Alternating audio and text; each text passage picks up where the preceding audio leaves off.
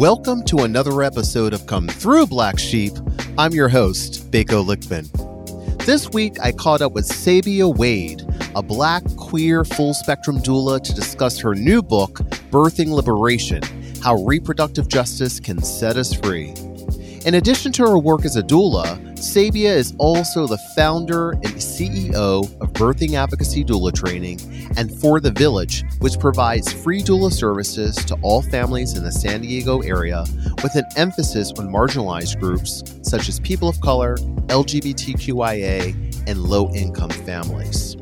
Please visit comethroughblacksheep.com where you'll find a link to Sabia's website and her book. I really had a blast talking with her. I love the work she's doing, and I loved her energy. So kick back and enjoy the interview.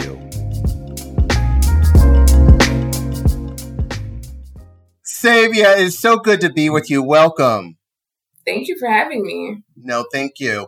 So look, let's just jump right in. When I found out about your book, Birthing Liberation, How Reproductive Justice Can Set Us Free, I realized I absolutely had to connect with you.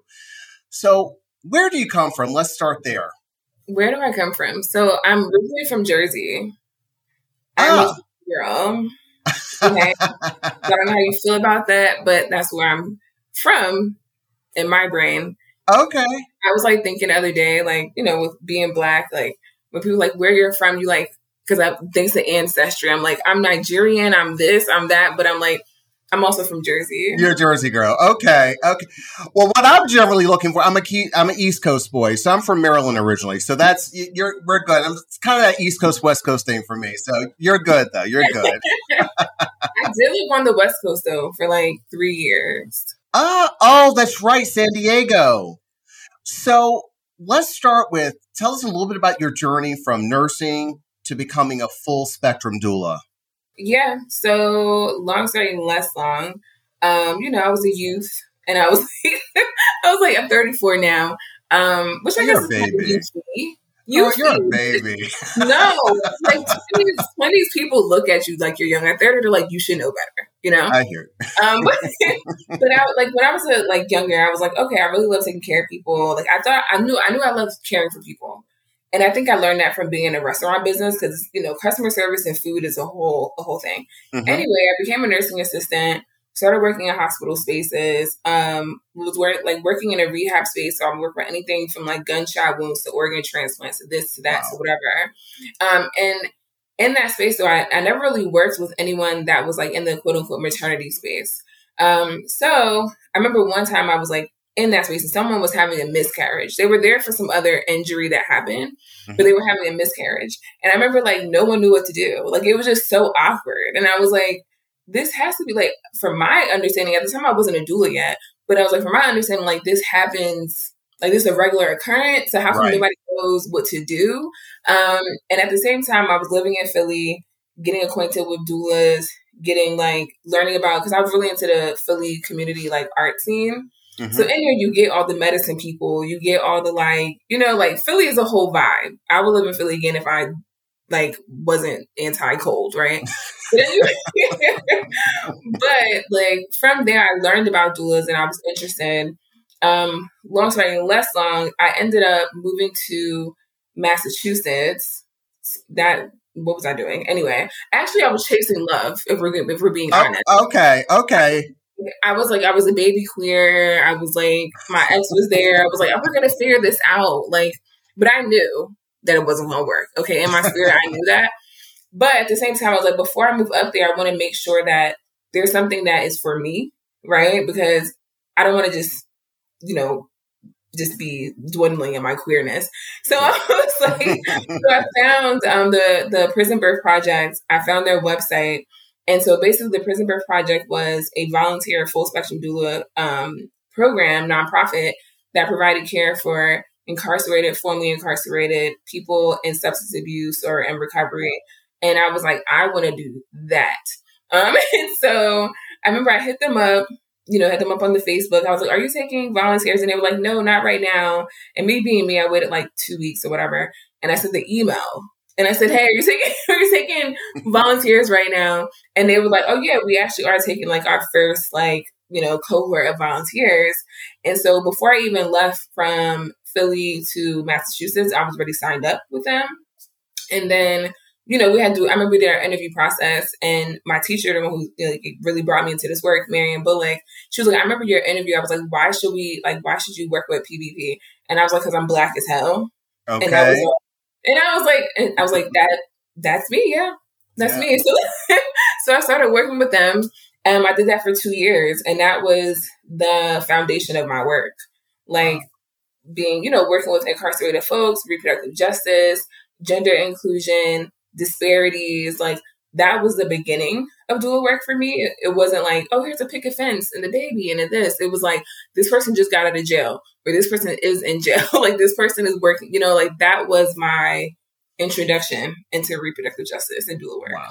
I love that. It's really kind of bringing, drawing on your background and your interests in terms of healthcare and caring for people and social justice and identities and all that. Yeah, it's wild, right? Because you go into spaces and you don't always know, what it means. You just know that you want to be there, right? And I knew that I wanted to be there. I knew that it was different from healthcare in the way of, I wasn't going to be working for a big system, so I'd be able to say what I want to say, right?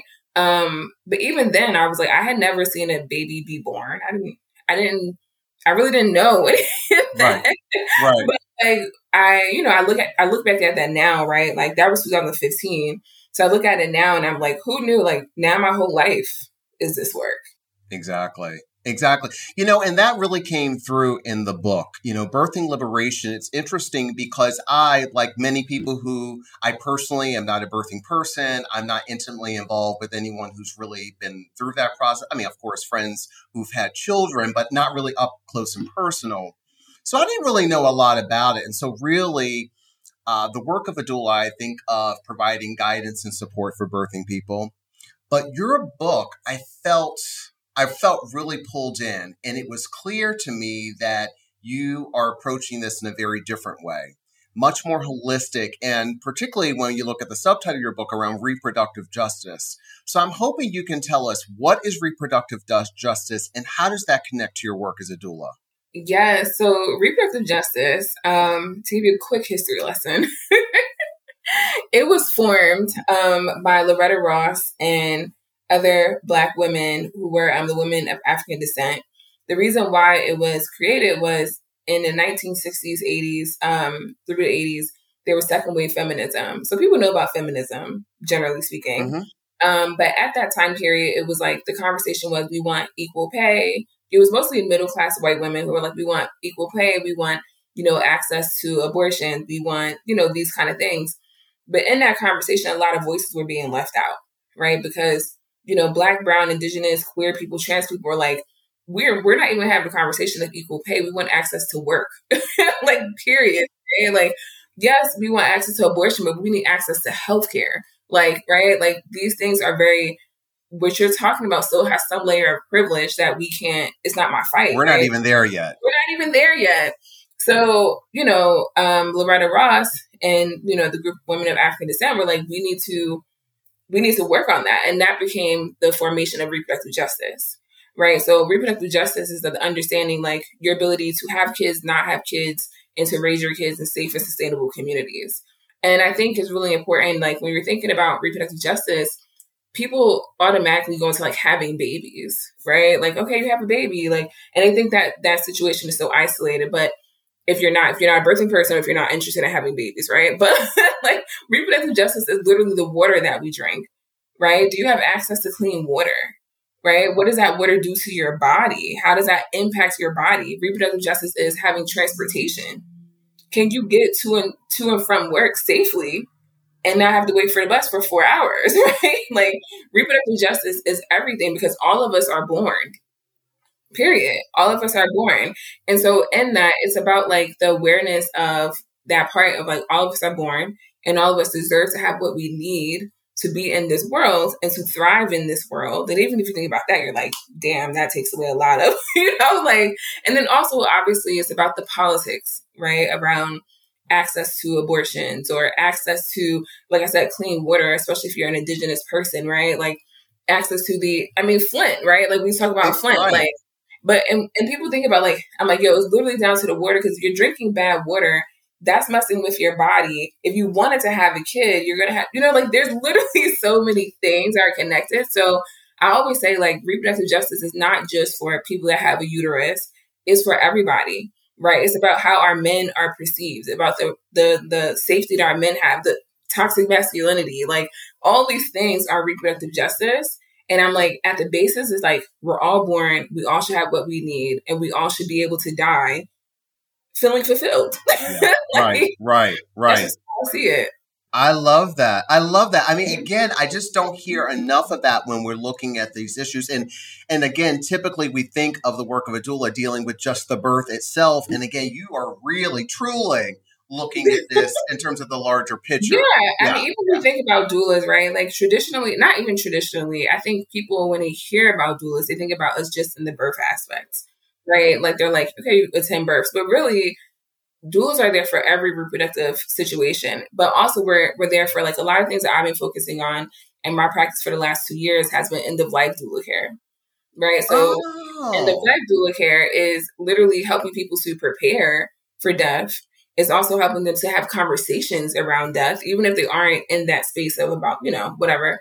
It's to help people to grieve around death. It's also to even literally physically hold someone's hand as they die, right? So like doula work is not just my idea of what I would love to bring to the world. It's not that everyone has to be a doula because it ain't for everybody, right? Right. Everyone is approaching life in the ways that doulas approach their work, right? Because the way that we approach it is holistically. Yeah. We're like, hey, what's going on with you physically, emotionally, spiritually? Like, and that's the way that we should approach life. And if I can like get people to have that approach to life that way, I think we would change some things. Yeah. Okay. Well, look, I'm going to have to hit you up again later about the death doula work. I'm going to tell you why. Yeah. I'm actually in a year-long course right now called A Year to Live, and kind of looking at death and dying, and it's kind of rooted in mindfulness and so on. It's actually out of a meditation center in Northern California. Ooh. Anyhow, so it's online. I've been doing it. It's great. Love the teachers. They're doing a really great job and a lot of creating a lot of support for BIPOC folks and also LGBT. It's wonderful. But I've been dying, no pun intended, to actually hear more from BIPOC people working in that space specifically. So I want to actually do a whole segment on death and dying. So I may come back around to you. I'm also like in the last year, I've been in this course actually like training around chaplaincy. I'm about to start this program with Still Harbor, a spiritual direction program, and it's specifically focused on BIPOC, trans, and queer people. Wow. And like, yeah, so we can. Yeah, I'm going to come back around. Okay, we're going to come back to that. Yeah. So something I want to point out to the listeners, and of course, all of those reading your book, is that you choose to use the term birthing person, birthing people. I get it, but I'd like you to explain why that's important. Yes, because everyone that births is not a woman. And I know that's like really hard for people, right? And I understand that. So, you know, we can do a whole class right now on that. But when I say that, we also have to identify that there are trans people, there are non-binary people who are birthing, right? They have a uterus, they put whatever they mix together, they have a baby, right? So when I'm saying birthing person, it's the acknowledgement of all the spectrums of people that give birth, right? And the thing that I also would like to say that being inclusive is not to be exclusive. So what that means is when I come into a space, I say birthing people. But if I have someone that says I refer to myself as a mother, I'm like, oh, cool.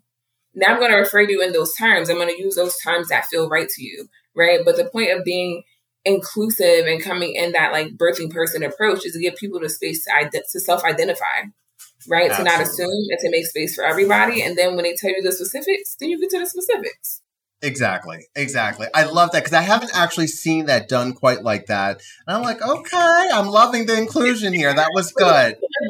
Like, you know, in my book as well, like there's BIPOC and then there's non-BIPOC, right? Because I think a lot of times, like we need to decenter whiteness, right? And like my book is talking about that, how we move through that together. So even in language, it makes a difference to say like non-BIPOC. And, you know, for the white folks in the space, how does that feel to not be centered in that way? That's like a starting point of moving towards what we're aiming to move towards, which is collective liberation.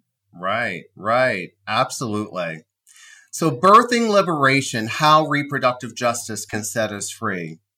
How and when did you decide to write this book? And real quick, I want to find this out. Were you in San Diego at that time? No, I wasn't. Okay, go ahead. So, I'll tell you. So I moved out of San Diego in 2019. Well, actually, February 1st, I moved to Atlanta, right, of 2020. Is that where you are now? Yes. Oh, okay. I did not know. Okay, yeah, go ahead. Everyone knows where I'm at because I'm always everywhere and nowhere at the same time. But yeah, so wild enough, like 2019, because of my organization, Birthing Advocacy Doula Trainings, it was growing and I was like, okay, I have to like focus on that. Like I need to like take a break from clients and focus on that. Not knowing that the pandemonium was about to start. Didn't know any of that, right? And I actually moved to Atlanta like I literally made a decision like the end of December to move to Atlanta and move there February 1st. I'm a Sagittarius, double Sag, very fiery. If I want to do something, I just go. I don't care about nothing else. So made that move. And then the pandemic started.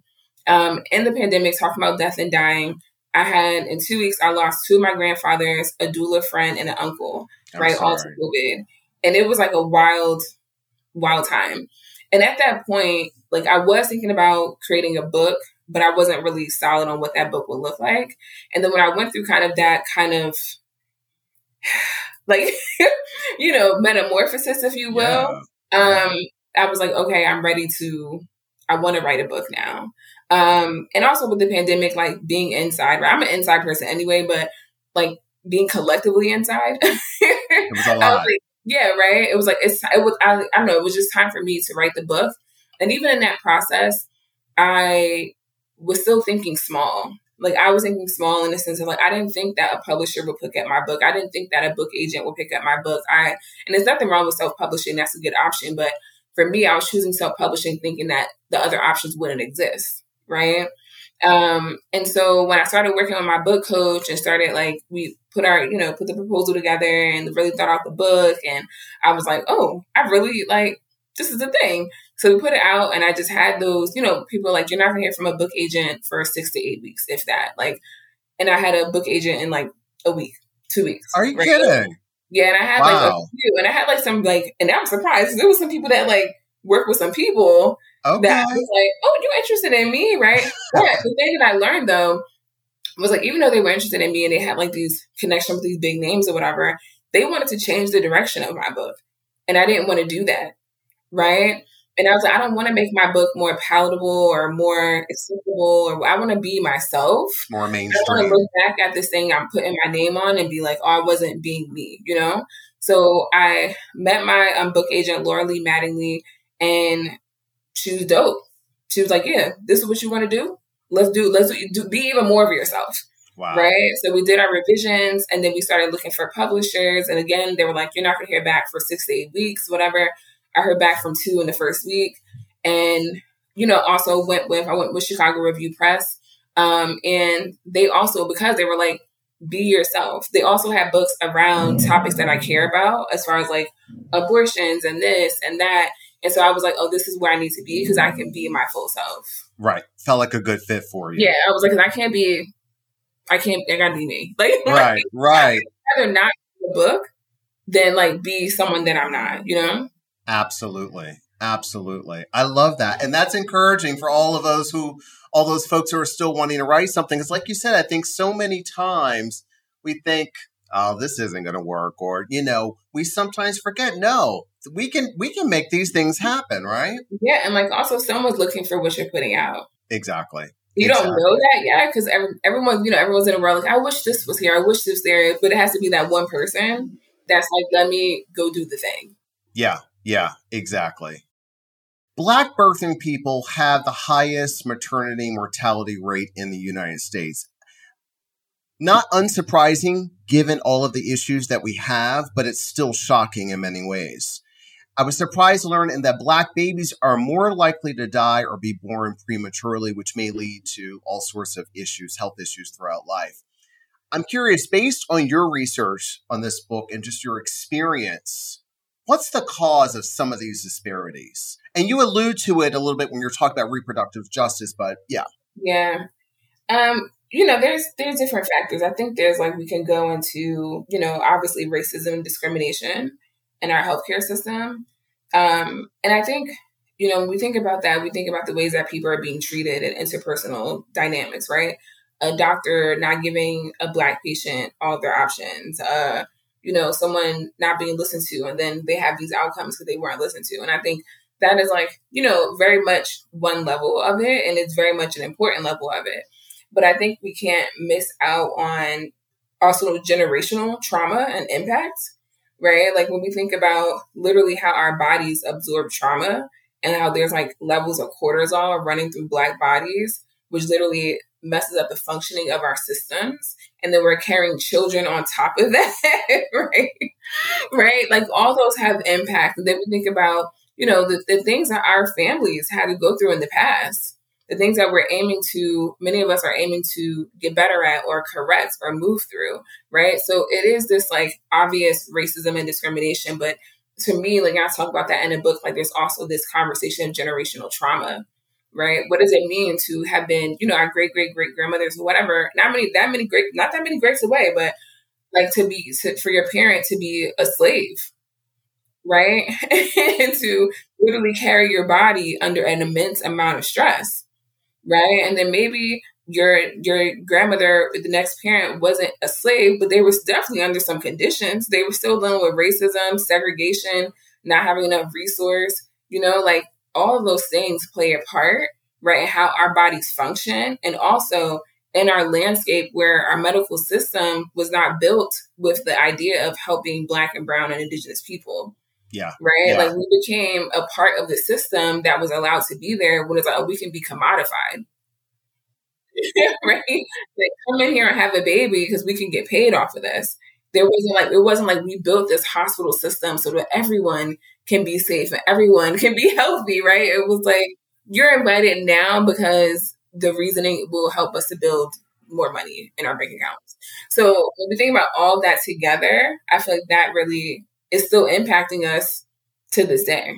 Yeah, no, that's good. I want to break it down a little bit. So there were kind of two pieces that you touched on. One is the sort of the racism that's causing some of those disparities. And then the second part is the generational trauma. So in terms of the racism-based the issues faced by birthing people, I was really moved by Rena's story in your book. And in a minute, I would like you just to maybe just give us a little snippet of what that story is. And I'm curious, would you say that Rena's story is representative of what many birthing people experience when they see non-BIPOC doctors? Yes. So a little bit of Rena's story is that Rena is a first-time mother. She's supported by her partner, her male partner, her mother. She's going into a very normal birthing experience. She's very healthy. Everything's good in that way.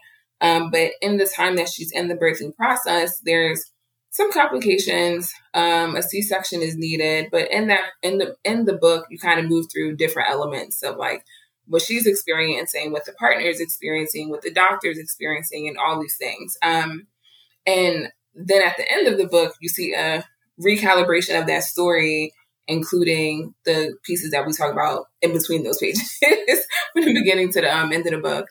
And so one of the things that I've had people ask me, was this a specific story of a specific person? Right. And I'm no, this is the accumulation of stories of many people, right? Because this situation is not abnormal. This situation, even though reading it, you're wait, what happened? She's bleeding out. This is a postpartum. She had to this happens. I've seen it happen. I mean, you experience it yourself. Yeah, I've seen faces of listened to for my own health conditions, right? And I'm a doula, and I know I've been in these spaces, right? So that as an arena is an accumulation of stories that are unfortunately frequent, right? They shouldn't be normal.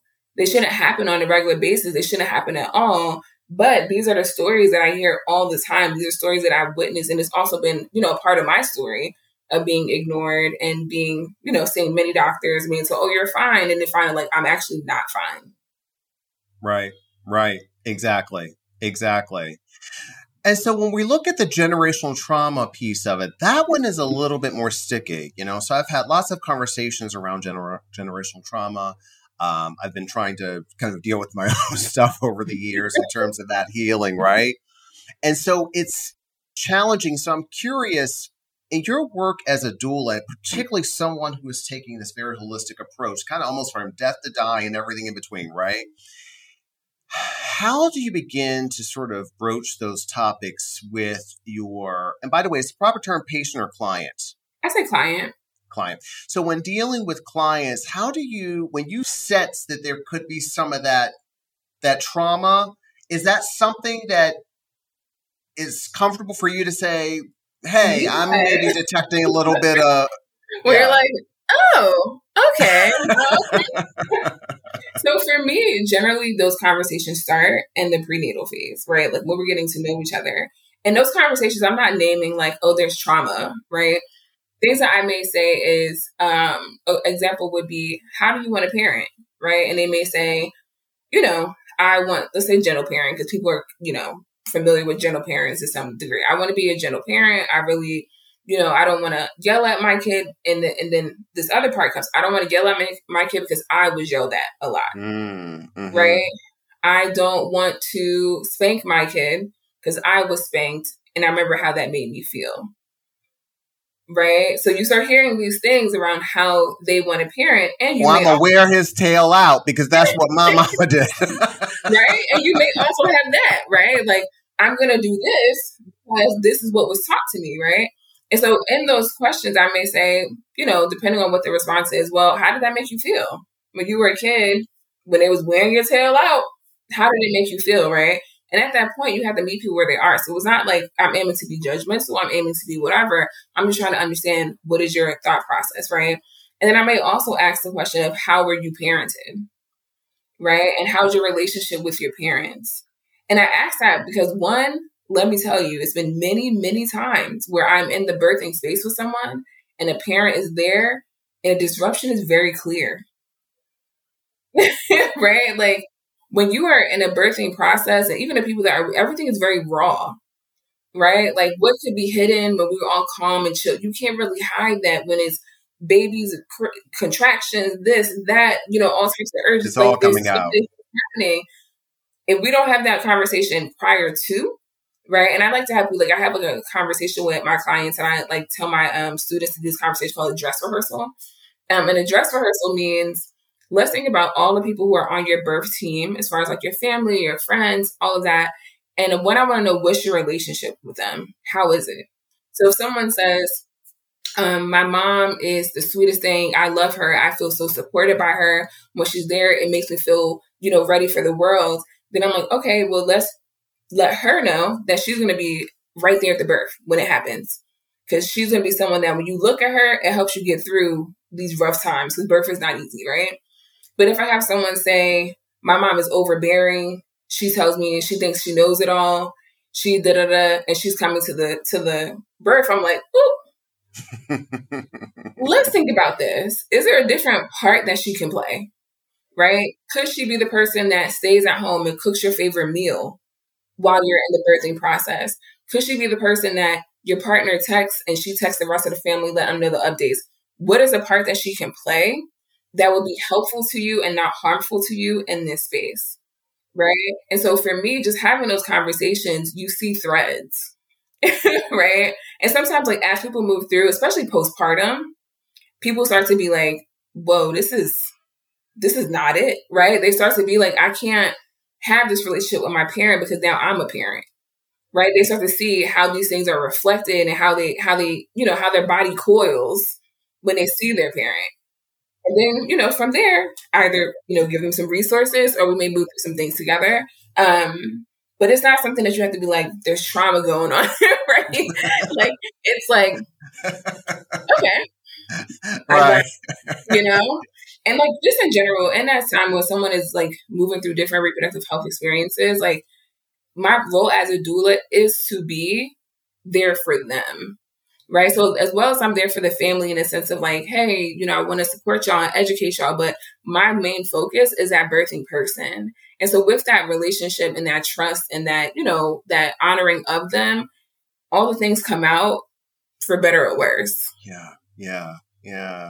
Again, yeah, I really like that. I've been at birth where I'm like holding the grandmother because the grandmother's crying. Right.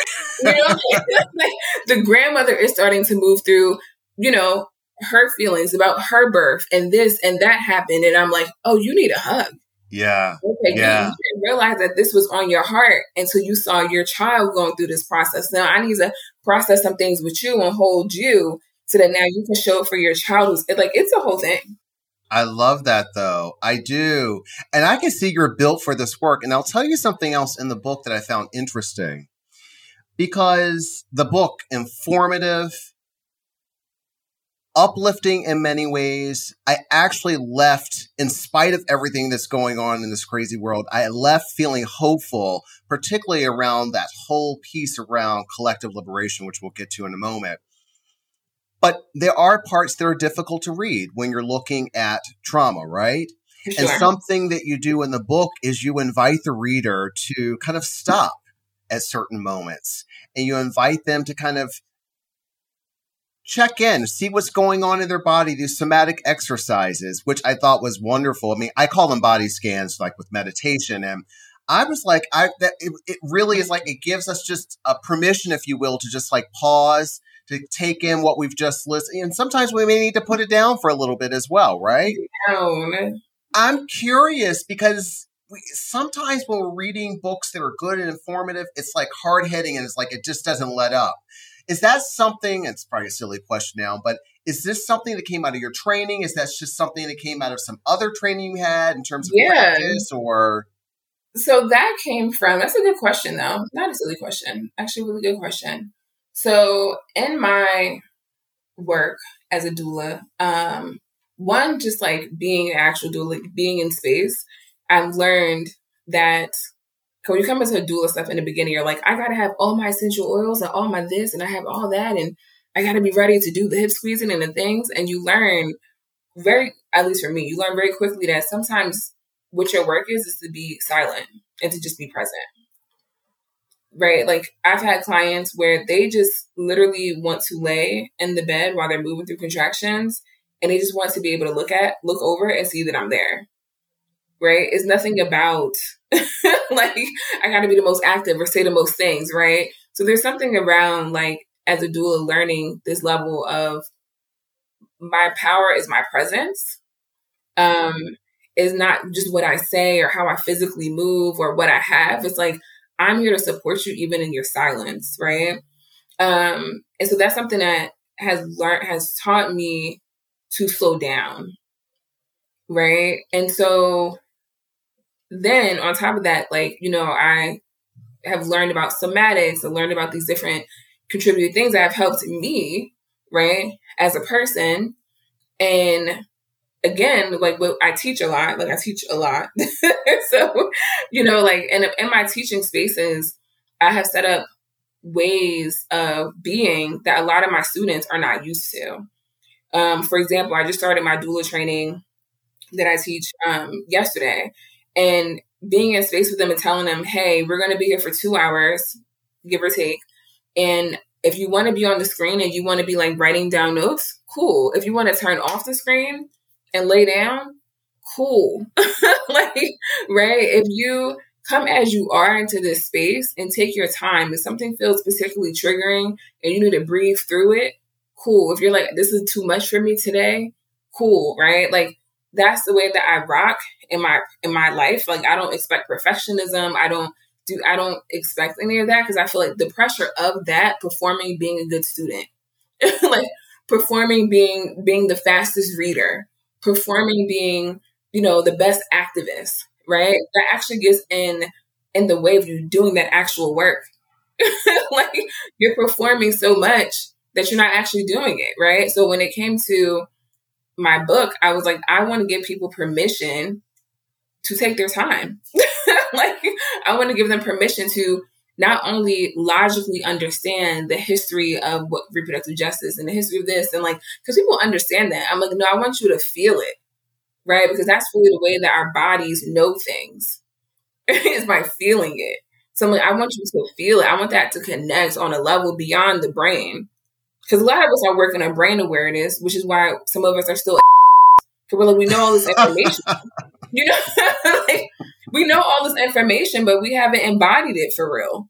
You know what I mean? So for me, I was like, I want you to practice that. And if this could be, you know, maybe it starts with this book, but hopefully then it begins to be a part of your life, right? So that when your partner is saying something to you, you're not just understanding it, you know, on a logical point, you're like, oh, I feel that. You feel it. Right? Yeah. Like, when my child is talking to me, I feel that, right? Because that, to me, that's the real thing. Because the next time when you're about to, you know, maybe be an asshole, you start to remember that feeling of like, that didn't feel good. Right. So that's like what I wanted to introduce into the book is like permission to take your time, permission to feel, permission to just be, permission to put something away and come back to it. I didn't want people to like read my book and then regurgitate it word for word and just like, oh, I know this. I have a certificate of understanding reproductive justice. I'm like, I don't really want that. I want you. So if it takes you 5 years to read the book, but that means that you become this better version of yourself in 5 years. I want that versus you read it in a month and you still are on this robotic movement forward, if that makes sense. Exactly. No, it does. It does. And, you know, as you were just speaking, I think what it also does, it helps when you're talking about you want people to feel it. I think that when people feel it in their bodies, it creates an opportunity to kind of deepen empathy and to really think about what that other person, this group, whatever it may be experiencing. And I think that's where... And it grows capacity for nuance too. Yeah. Right? Because like, you know, in the book, I talk about like, for example, like in order for us to get to like collective liberation, like people who are privileged have to share their power. But I also have a somatic exercise of like, it feels weird. Sometimes you're like, I don't want to share that. Right. Right? I don't want to do that. Look, I know it's the right thing to do logically, but in my body, I don't want to do that, right? So, like, I want you to have that contradiction. I want you to notice that contradiction of, like, mentally it feels right, body doesn't feel right, but how do I get my body and my mind to match, right?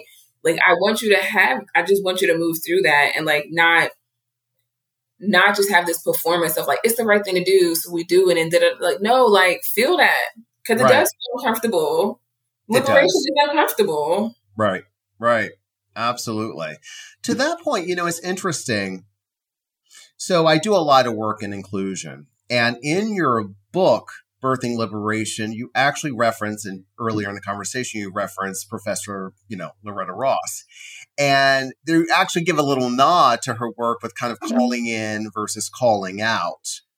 I'm curious, when you are kind of moving in these different spaces, dealing with different clients and other professionals in this space, what does calling in look like? Because we know what calling out looks like, right?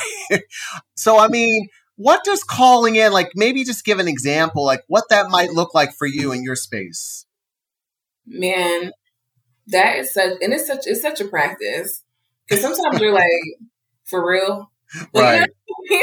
Like, sometimes it's just like, we can just not do this, right? Like we can just, I can just X you out and we can just, Right. But, you know, like I talk about, like, you're not liberated unless I'm liberated and vice versa. And also, like, my understanding of this work for my personal self is that I do this work for people who don't know they're not free either. You know, like I want to do the work for the person who doesn't realize that if my rights are taken away, that impacts you as well. Right. Because there's a level of empathy and compassion that I aim to have, not in a way to make me unaware of someone just being pure ass evil, right? But I really do truly think that all of us are a product of our environment. Like all of us are dealing with trauma. Like I truly do think that. Like I think, you know, when I look at, you know, especially our political climate, right? Like you said, like what is happening? Like, it's easy to look at the person who, you know, hates a Black person or, you know, hates queer people or is fighting for this agenda of, against trans people, all this stuff. Like, it's easy to be like, let me just cancel you and just be out, right? And of course I have my boundaries. That don't mean I have to personally interact with you, right? Because I have to do what's good for my mental health. But for me, I have an understanding that that type of action comes from a fear of being erased, right? It comes from a fear of, what if I'm not seen anymore, right? What if I don't have this, right? And I think if we think about what we're all operating in, especially in the U.S. and anywhere, is capitalism, right? We're all, and we have just all learned that you have to be the best, the better, the most in order to be valuable, right? And I think specifically people that are not coming from BIPOC communities, right? Like, we've learned to not have a lot and see and value each other on who we are, right? But white supremacy don't teach that. White supremacy is, you have to have the most, be the best, be the one that can interrupt the most if you want. And your power is in that, right? So for me, having that awareness doesn't mean that I'm like, let me coddle you, right? For like the things that you may spew, the evil things that you may spew, but it's for me to have the compassion, right? And also have my personal boundaries and how I move along with that. And so, like, for me, it's like, there's also this thing, I forgot who said it, but it's like, you just got to keep doing the work, you know? And like, for me, I don't spend a lot of, like, I'm always infamous for telling people, like, you don't see me on social media be like, this person is bad, this person is this person is that. I don't put my energy towards that, right? Because whoever's going to be on my path is going to be on my path. And I feel like it's easier to impact someone positively by just letting them see the work that you're doing and how that brings in so much joy in your life, so much happiness, so much community. And a lot of times I feel like people who may have had negative thinking, they start getting on like, dang, I wish I had that much community. I wish I had people that cared about me like that. Or I wish, you know what I mean? Versus me being like, you're a terrible person. Like, I don't have time for that. Like, so for me, it's like, I just put my compassion where I can put my compassion. I kind of set it and forget it. I also know that not everything is personal. Like, absolutely. A lot of that, what you're putting towards me is your own personal thing that you need to work on, but I'm just a good way for you to put it out, right? So I don't take things personal. I do my work. I'm in my community, and that's what I do. You know what I mean? Exactly. I'll be fighting all day. Like, trauma and stuff like that, even being in that fight response all day, that's tiring. That's exhausting. And it doesn't just cut off. Like, I feel like when people are always in that fight response, that, like, you know, and that's a trauma response, right? To always be in that, to feel like I have to fight against every bad person in the world.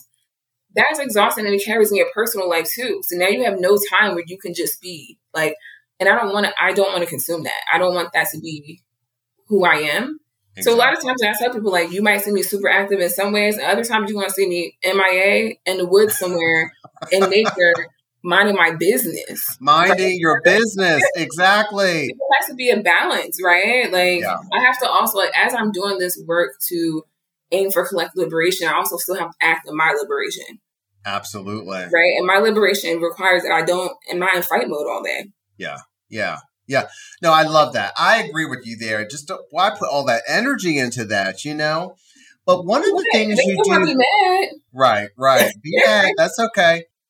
One of the things you do in your book that I love, and at a time, particularly because I don't know if you agree with this, I think that something broke, if you will, in 2020, not just with the pandemic, but with the sort of racial reckoning and just everything since. Right. And so I think that we're living in a climate where there's all this pushback to any work that's inclusive, right? Anything that's And so it's really easy to be very pro-Black, pro-BIPOC. But something that you do in your book, I thought it was really beautiful, that it seems that you hold some space for non-BIPOC people, right? You even talk about that, some of the trauma, right? That not just that we as BIPOC people experience, but non-BIPOC people as well. And we don't often see that talked about. So I thought that was really good. I thought it was good because particularly someone such as yourself who's really aiming for this collective liberation, I think we have to hold space for non-BIPOC people too. And so I'm curious, you actually, again, another invitation to the reader to imagine what collective liberation might look like. Can you just talk about that for a moment? Yeah. So I think like the way that I can really put how I see the world is that I definitely see our differences, right? When it comes to race and gender and the way we identify, like I think we're in a world where we are bringing those things to light. Like, how do I identify? What does that intersectionality mean to me? And I definitely, I teach about intersectionality all day because that's going to be the way that you interpret a situation, your perspective, right? Like all these things are very important. But I also think that it's important to bring in a commonality, and the commonality is humanity, right? Like, and I think that gets lost sometimes because we're like, I'm this and you're that, and I'm this and you're that. And I'm like, those are very important. I talk about those things all day, right? But at the end of the day, we're all humans and we're all aiming to survive in this world, right? So for me, it was important to bring that level of humanity, right? To say that we are all impacted by all of this. Like, we're all impacted by racism. We're all impacted by capitalism. We're all impacted by transphobia. We're all impacted by these things. And I think specifically with white folks, it's like traditionally, at least like in my time of existing, like there's this understanding that if we're working on these causes, whatever these causes are, that white people are helping, right? They're helping. And I think sometimes that doesn't motivate people to really get where they need to get because it's like, I'm just helping. So that's optional. Right? Like, I'm just helping. But I think as humans, sometimes we have to really understand, how does this impact me directly? So that I understand that I'm not helping, right? I'm actually a part of a movement that's going to be good for myself, for my community, for my kids' kids, for, right? Like, I think there has to be an understanding that white people are also, they're traumatized by racism as well. Mm-hmm. And when that conversation is left out, it just leaves white people in a space of like, oh, I can opt in to help or not help. And it's like, no, there is no opt in. Like, this is the work that you need to be doing. Not only for me, because I'm the Black person, you feel like I'm deprived or whatever the case may be, but because you're the white person and you're deprived too. Right? Absolutely. So that for me was like super important. And I, in that way of thinking, I'm always like, is that controversial? Right? Like, cause I'm like, but for me, it's like, I really see humanity. Yeah. Yeah. Yeah. I love that. That's inspiring. I'm curious, you are queer and clearly Black working as a doula. Did you tell or? Yeah, right? I see it, girl. But here's the deal. I would imagine now, like more than ever, it's just like, it seems like it would be a wonderful time to be doing the work that you're doing. In terms of that representation, because I think about all these birthing people over the years, particularly BIPOC, right? Or queer, who they had to work with folks who may not have had that kind of shared experience. And so now we see someone kind of young and fresh and clear about their intentions and also queer and Black. I mean, what's that been like for you? It's been pretty wild, to be honest. Like, I feel like I had my head in work for the last, since 2000, I started 2015 as like a doula. I started working for myself in 2018. And then since then, I built like my organization, BADT, my organization For the Village, like all these things that I've done. Because, I be liking to get to the work. And because I like to mind my business and do my work.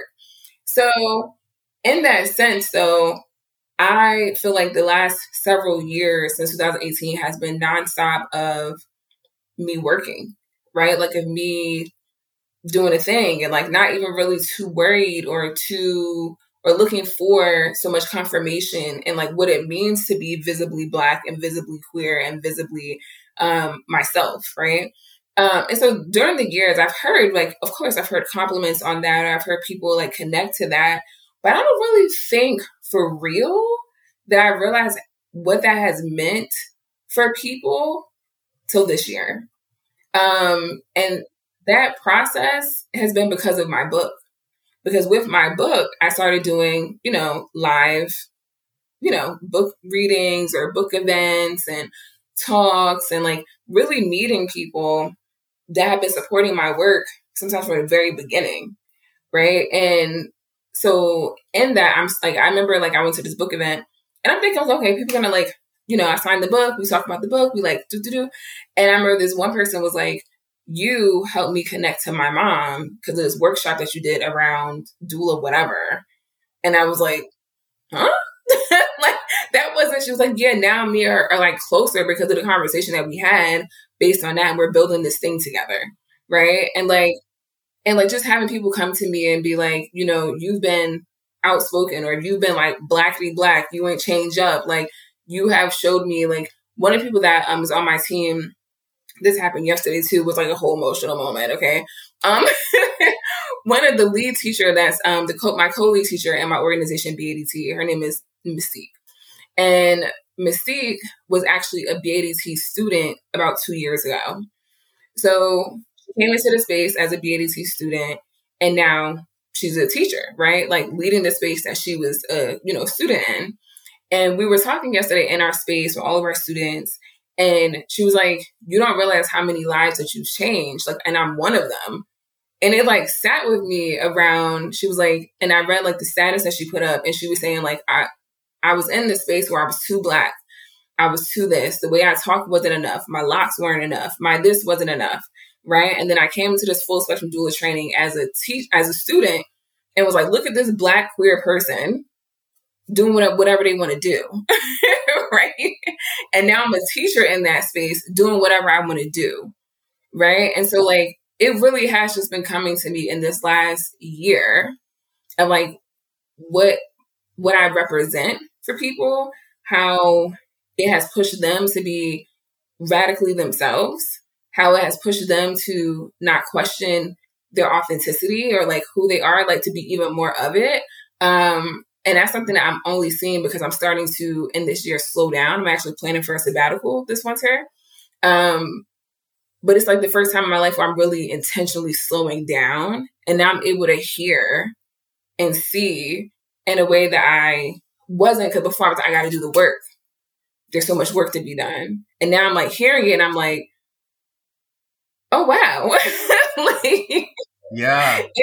It's wild. And I'm just I was just born and I came into the world and I just refuse to be less of myself because it's exhausting. I didn't necessarily know that it would impact people in this way. Me being myself was a reflection of being in corporate spaces, not allowing to do it, and having to deal with so much racism and having to deal with so much mistreatment and having to deal with being fired and having to deal with all these things. That was my personal journey and why I've, decided to be 100% myself. And now I see how I was impacting others. Your book, it really has inspired me to get a little closer to the true, the heart of the work that I'm wanting to be doing. So I thank you for that. Thank you. I think evolution is something that we don't often feel we have permission to do. Yeah.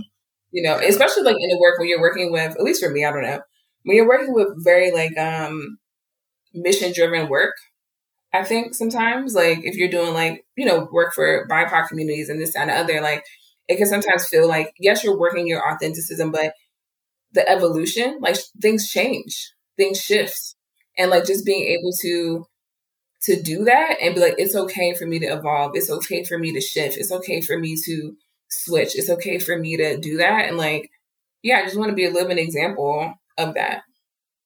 Sabia, thank you so much for carving out this time, sharing some space with me. Educating us about reproductive liberation and collective liberation and some steps that we can take toward that. Thank you. And we have to, obviously, you have to hit me up so we can talk about death and dying. And no, absolutely. Absolutely. So look, I thank you so much for your time and I look forward to reconnecting soon. Okay. Thank you. Okay. So I hope you enjoyed this episode of Come Through Black Sheep. Please spread the word. Go to comethroughblacksheep.com to learn more about exclusive content, sponsorships, and other ways you might support. Be sure to follow us on Facebook, Instagram, and wherever else you get your podcasts. Thanks so much and see you soon.